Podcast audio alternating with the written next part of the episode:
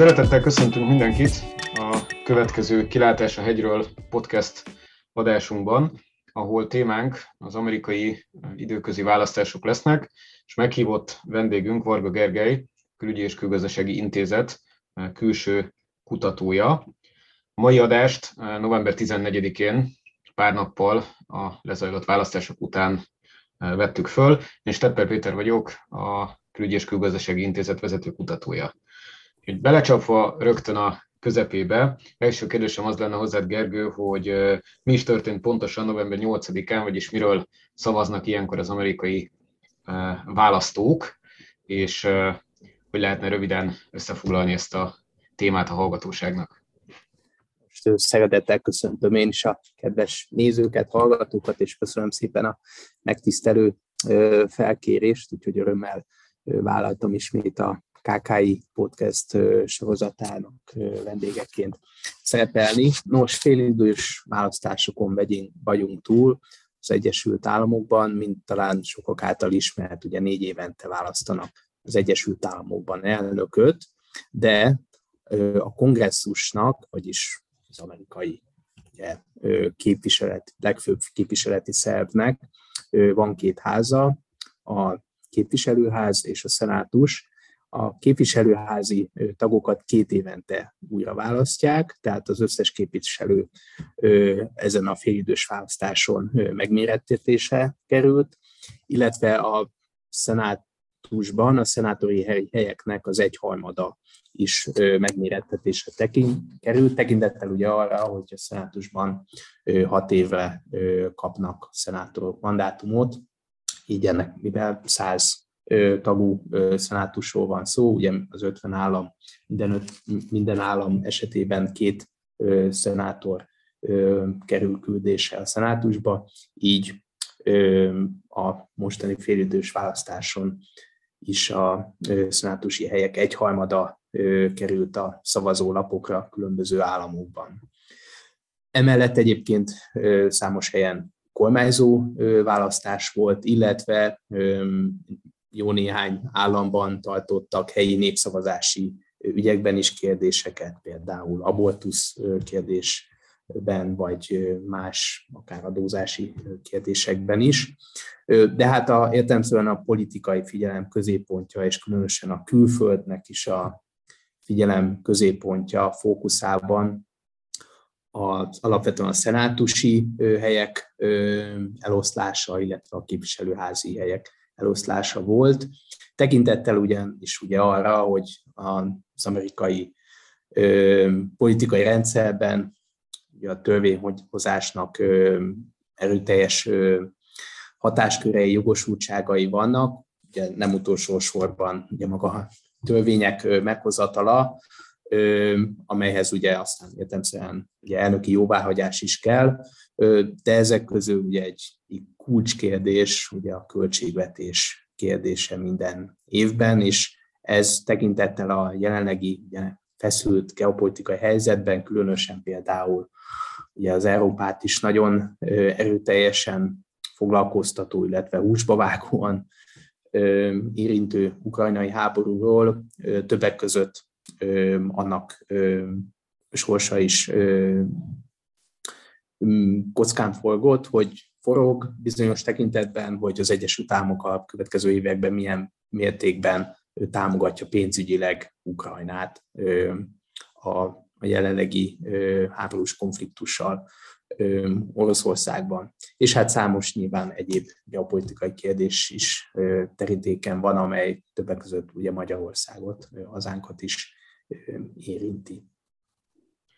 Milyen történelmi tapasztalatokat lehetne felvázolni? Jellemzően, hogy szoktak kinézni a félévközi választások, illetve most milyen várakozásokkal néztek a választás elébe a republikánus és a demokrata párt jelöltjei? Az utóbbi időben megfigyelhető az mondjuk tizenöt-húsz évet tekintve, hogy gyakran előfordult, hogy a félidős választásokon inkább a hatalmon lévő adminisztrációt, illetve elnököt büntetik idézőjelben a, a választók. Például ez volt megfigyelhető kétezer-tízben, amikor az akkori Obama elnökség ugye második évében egy erőteljes republikánus előretörésnek lehetünk tanúi. Ez volt egyébként korábban például kétezer-hatban George W. Bush elnöksége idején, akkor az iraki háború, részben az afganisztáni háború nem igazán megfelelő menete miatt büntették a, a választók a republikánus adminisztrációt, és kerültek be viszonylag nagy többséggel demokrata képviselők a különösen a képviselőházba, és hát bizonyos tekintettel ez volt a várakozás a mostani kétezer-huszonkettő. évi félidős választás előtt is, hogy a nem túl ságosan erőteljes öm, eredményekkel ö, bíró Biden adminisztrációt is ö, büntetni fogják a, a választók. Ö, most ez a jelenlegi állás szerint igencsak felemásra sikerült ez a republikánus győzelem, ha egyáltalán annak lehet összességében ö, nevezni. Az mindenképpen republikánus szempontból komoly eredmény, hogy a képviselőházban úgy tűnik legalábbis, bár még ugyan ez sem lefutott, de ö, ott jó eséllyel mégis republikánusok átveszik a, a vezetést. Ö, ugyanakkor az republikánus szempontból azért komoly kudarcnak tűnik, hogy ö, jelen állás szerint, és minden bizonnyal ez is a végeredmény, nem fogják tudni átvenni a vezetést a szenátusban, vagyis jó eséllyel fifty-fifty, vagyis ötven-ötven lesz a republikánus és demokrata szenátorok száma, sőt az is lehet, hogy a demokraták maradnak többségben, tekintettel arra, hogy egy államban, Georgia államban majd megismétlik majd a szavazást, majd az ottani szenátusi jelöltek között, tekintettel arra, hogy a helyi szavazási szabályok szerint, amennyiben nem kap egyik jelölt sem minősített többséget, vagyis ötven százalék plusz egy szavazatot, úgy meg kell ismételni a választást, tehát erre decemberre kerül majd sor, és ott bizony különösen a jelenlegi politikai hangulat fényében jó esélye van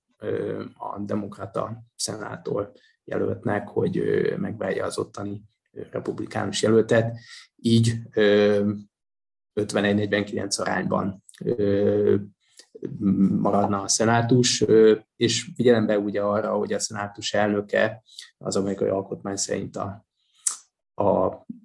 az alelnök, vagyis Kamala Harris, ugye Biden elnök alelnöke, így amennyiben mégis ötven-ötven lenne a végeredmény, abban az esetben is a kulcsfontossági szavazásoknál demokrata többség marad a szenátusban. Ez talán a napi politikai gyakorlati kérdésekben kevésbé jelentős, nyilván egyfajta jelzésértékű azért a általánosságban a, a politikai hangulat mérésére, illetve a politikai agenda alakítására tekintette is azért egy fontos tényező, hogy ki van a szenátusban többségben, utalhatunk itt akár vizsgálóbizottságok felállítására, amelyben noha inkább ritkábban kerül sor bármilyen végső konklúzióra vagy felelősségre vonásra, viszont a politikai figyelmet valamilyen ügyre könnyebben rá lehet terelni, illetve ott lehet tartani, hogyha, hogyha szenátusban is vizsgálóbizottságot tud felállítani valamely párt. És hát emellett a figyelemmel kell ugye azért arra is lenni, hogy bizonyos nagyobb horderejű törvényhozást, hozzájárulását illető akár jogszabályok, akár nemzetközi egyezmények elfogadásához ugye a szenátus kétharmadának hozzájárulása szükséges. Jelenleg a tekintettel a belpolitikai hangulatra,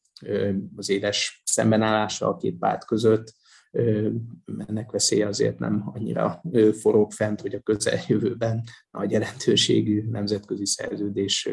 kerüljön ratifikálásra, gondoljunk akár klímaegyezményre, vagy hasonló jellegű nemzetközi egyezményre. És milyen uh,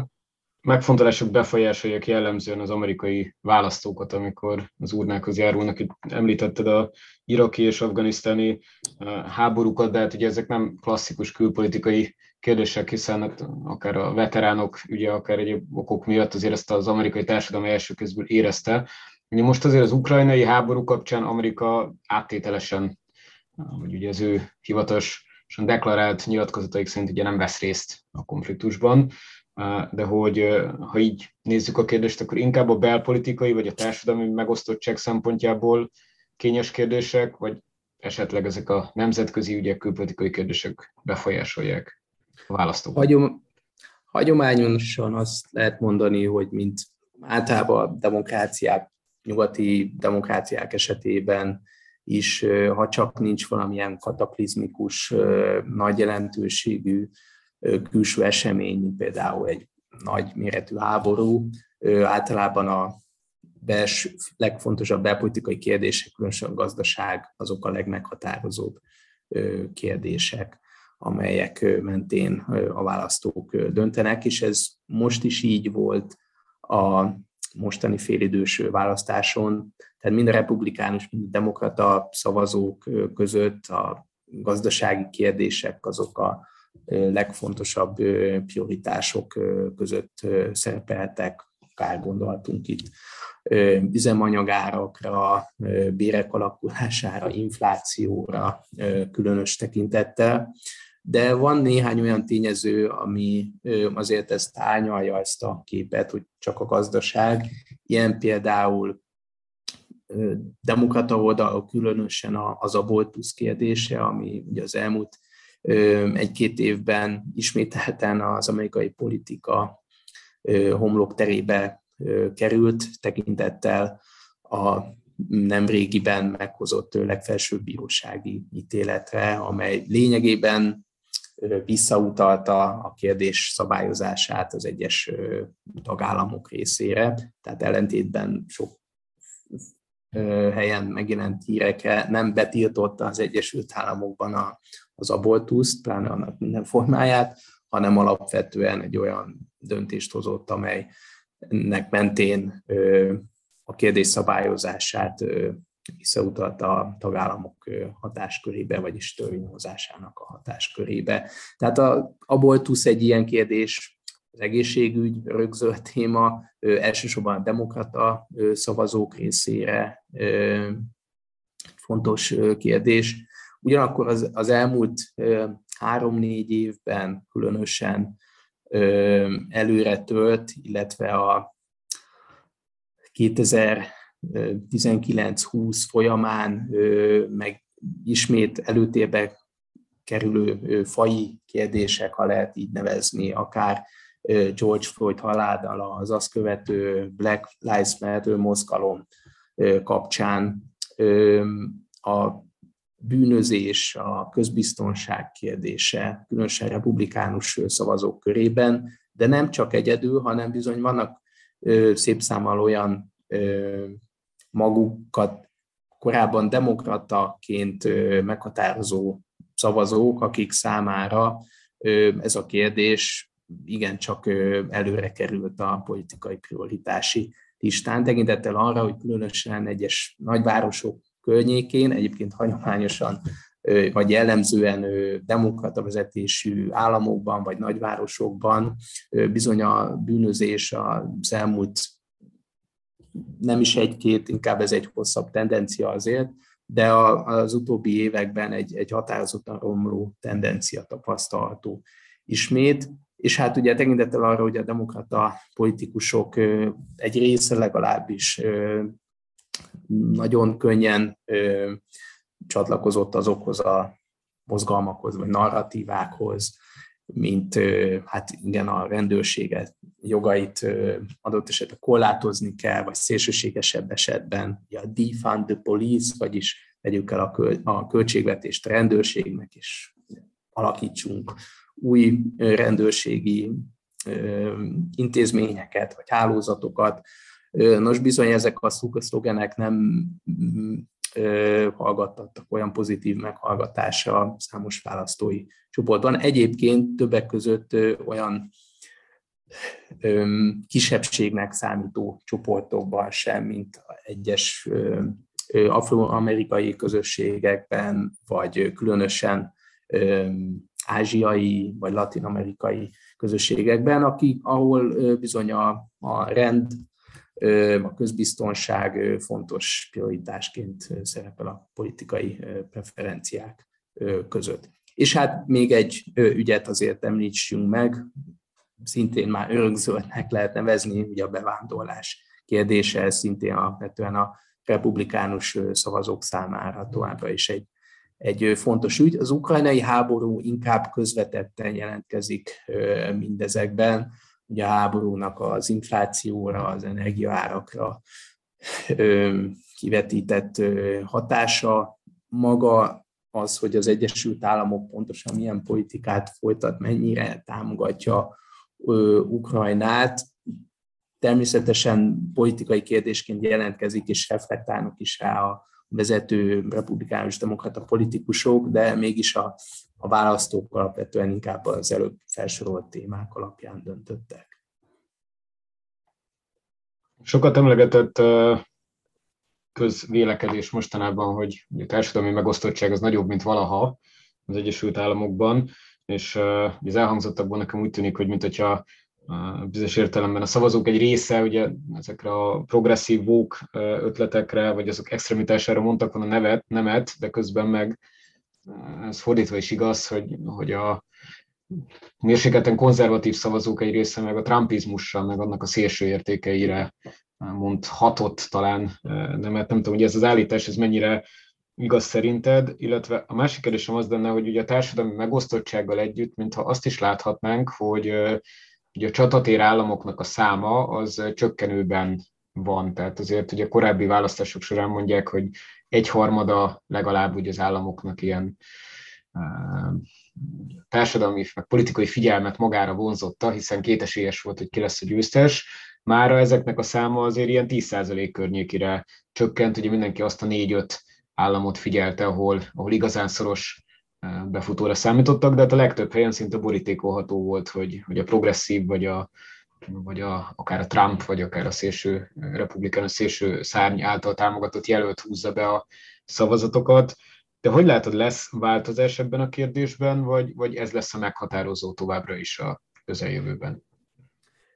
Először talán röviden reflektálnék arra a kérdésre, ami a belső megosztottságot ö, jellemzi, illetve azt a kérdést boncolgatja, hogy vajon ez az éles polarizáltság, ez továbbra is jelen van, változott-e, mutat-e valamit a félidős választás. Ha nagyon-nagyon-nagyon optimista akarnék lenni, ö, és nagyon ki szeretnék olvasni valami előremutató, optimizmusra okot adó jelenséget a mostani választásból. Egyrészt az lenne, hogy a, ugye a polarizáltságnak az egyik jellemzője eddig az volt, hogy általában véve ugye a fehér, fehérbőrű amerikai lakosság republikánus, a mindenféle, úgymond legyen, legyünk egy egyszerűek, egyszerűsítsünk, színes ö, bőrű ö, lakosság legyen az ázsiai, lat, latin-amerikai, ö, afroamerikai ö, vagy másmilyen ö, hátterű, az pedig demokrata szavazó. Ö, ez egy ném, némiképp ö, folytatódott az itt tendencia, ami már a megelőző kétezer-húszas választásnál tapasztalható volt, hogy valamelyest a kiegyenlítődés arányában tapasztalható elmozdulás a kisebbségek csoportjain belül, így például latinok nagyobb arányban szavaztak a korábbiakhoz képest republikánus oldalra. Itt szerepet játszik az, az is, ugye, hogy számos latin-amerikai bevándorló esetében erőteljesebb, különösen katolikus kötődést vélhetünk felfedezni, általában a család, a hagyományos családi értékek szerepe jelentősebb identitásképző elem, mint mondjuk a nagyvárosi, akár fehér lakosság körében, de ugyanígy az afroamerikai csoportok körében is megfigyelhető egy ilyen tendencia. Másik oldalról pedig, amire te is utaltál, Péter, a, különösen a jobb oldal, a republikánus szél, jobb szél sok fehér választópolgárt is elriasztott, elriasztott attól most, hogy olyan republikánus jelöltekre szavazzon, akik bizonyos értelemben túl sok lett volna már a, abból a fajta ideológiai megközelítésből, amely az ő értékelés, értékelésük szerint már veszélyesen, veszélyes politikai vizekre terelte volna az amerikai belpolitikát, akár összeesküvés elméletek, akár a, az ellenséges, az ellenfél táborának a, a, a, a láttattatásában. Tehát egy ilyen tekintetben látható egyfajta elmozdulás, amely természetesen ez még változhat majd a következő választásra, és önmagában nem oldja meg, nem oldja fel az amerikai társadalmon belüli mély polarizáltságot, de ha optimisták akarunk lenni, akkor talán vannak arra utaló jelek, hogy bizonyos tekintetben a ez a választás nem a szélsőséges jelöltek választása volt, hanem sok helyen valóban inkább a valamelyest a közép felé nyitottabb jelölt került megválasztásra. Tehát ennyiben pozitív kép rajzódik ki. Ami az egyes államokat, csatatér államokat illeti, valóban megfigyelhető az a tendencia, hogy az úgynevezett csatatér államok száma az az csökkent az elmúlt tizenöt-húsz évben. Ami érdekes, talán megjegyzendő, hogy azért vannak változások ezekben, például csatatér állammá vált például Arizona, ami korábban inkább egy republikánus fellegvár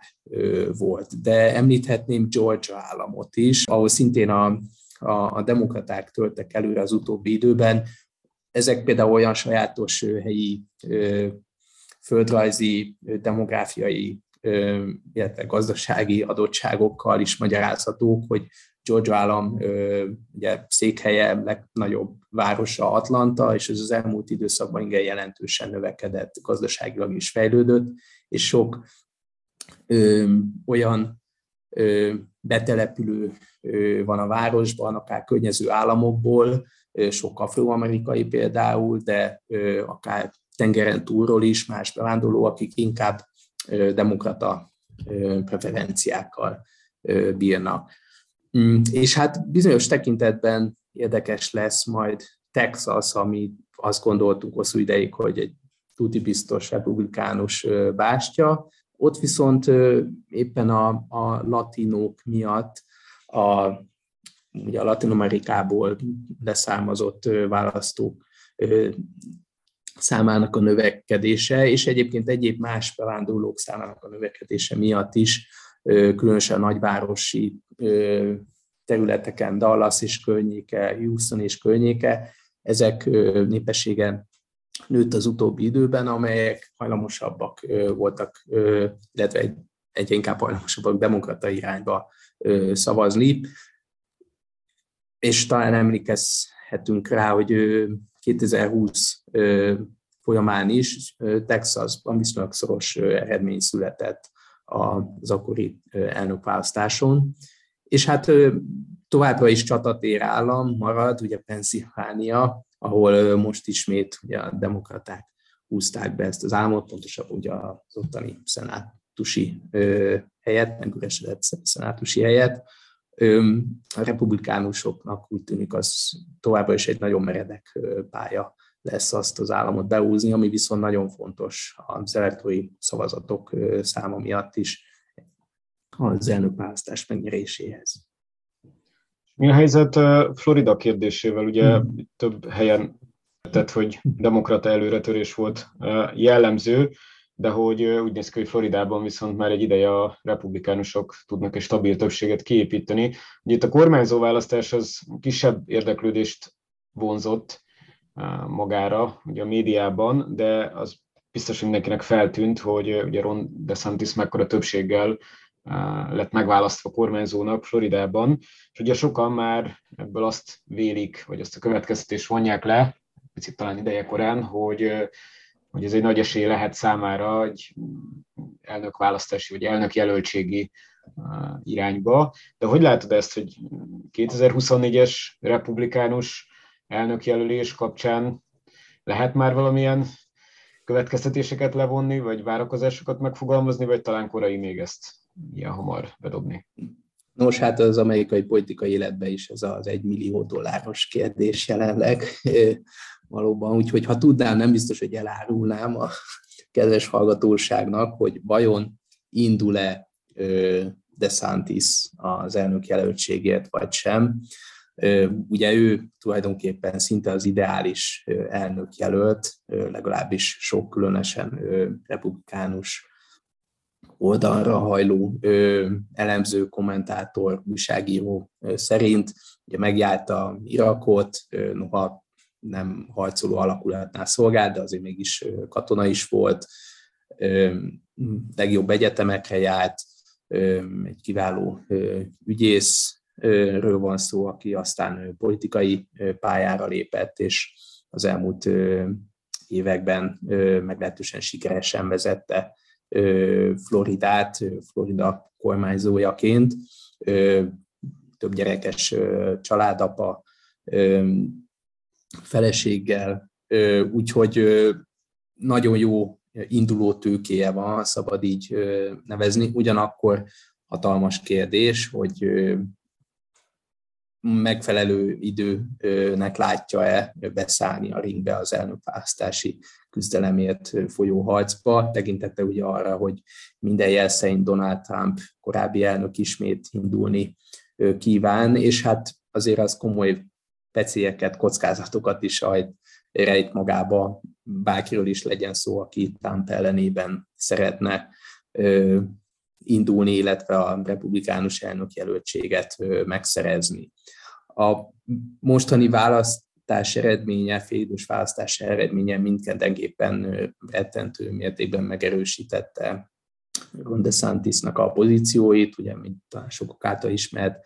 közel húsz százalékot vett demokrata ellenfelére egy olyan államban, ahogy, ahol rendszerint néhány százalékos különbség szokott lenni, legfeljebb a, akár kormányzói választásokon, akár az elnökválasztás sok alkalmával, és ez, ez egy igen meggyőző eredmény, ha, ha lehet így fogalmazni. Vélhetőleg egyelőre a, a háttérben zajlanak akár titkos vagy titkos tárgyalások a Trump csapat és a DeSantis csapat között, akár, hogy a puhatolózás véget, hogy kiknek, kinek mi a, mi a terve. Talán republikánus szempontból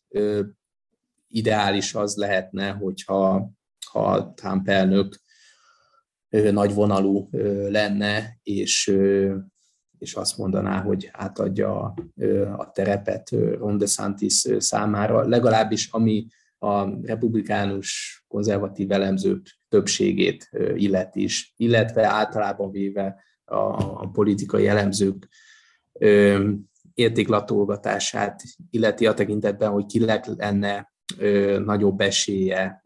kétezer-huszonnégyben, bárki is lenne a demokrata oldalon elnökjelölt behúzni az elnökválasztást. Ugye Donald Trump továbbra is rendkívül népszerű, különösen republikánus törzszavazók egyes rétegeiben, különösen a legaktívabb választói csoportokban, illetve van egy tekintélyes média hátszele is a jobb oldal egy bizonyos tér felén. Ugyanakkor különösen a, az el nem kötelezett, bizonytalan választók körében, amint ez a mostani félidős választás is mutatta, Trump inkább sok szavazót taszít, vagy elbizonytalanít, és vélhető, hogy kétezer-huszonnégyben bárki is lenne a demokrata elnök jelölt, sokan emiatt nem szavaznának republikánus elnökjelöltre, pontosabban Donald Trumpra, amennyiben ő lenne a republikánus elnökjelölt. Viszont egy DeSantis, akit úgy is jellemeznek, mint trumpizmus Trump nélkül, tehát viszi azokat a politikai célokat, képviseli azokat a tradicionális értékeket, amerikai értékeket, America First, ezt is magáénak vallja. Ugyanakkor mentes azoktól a, azoktól a akár magánéleti, akár üzleti vonalon továbbra is sok szempontból tehertételként jelentkező csomagtól, amelyet Donald Trump elnök magán visel, mind a mellett, hogy továbbra is az látható, hogy az egyik legdinamikusabb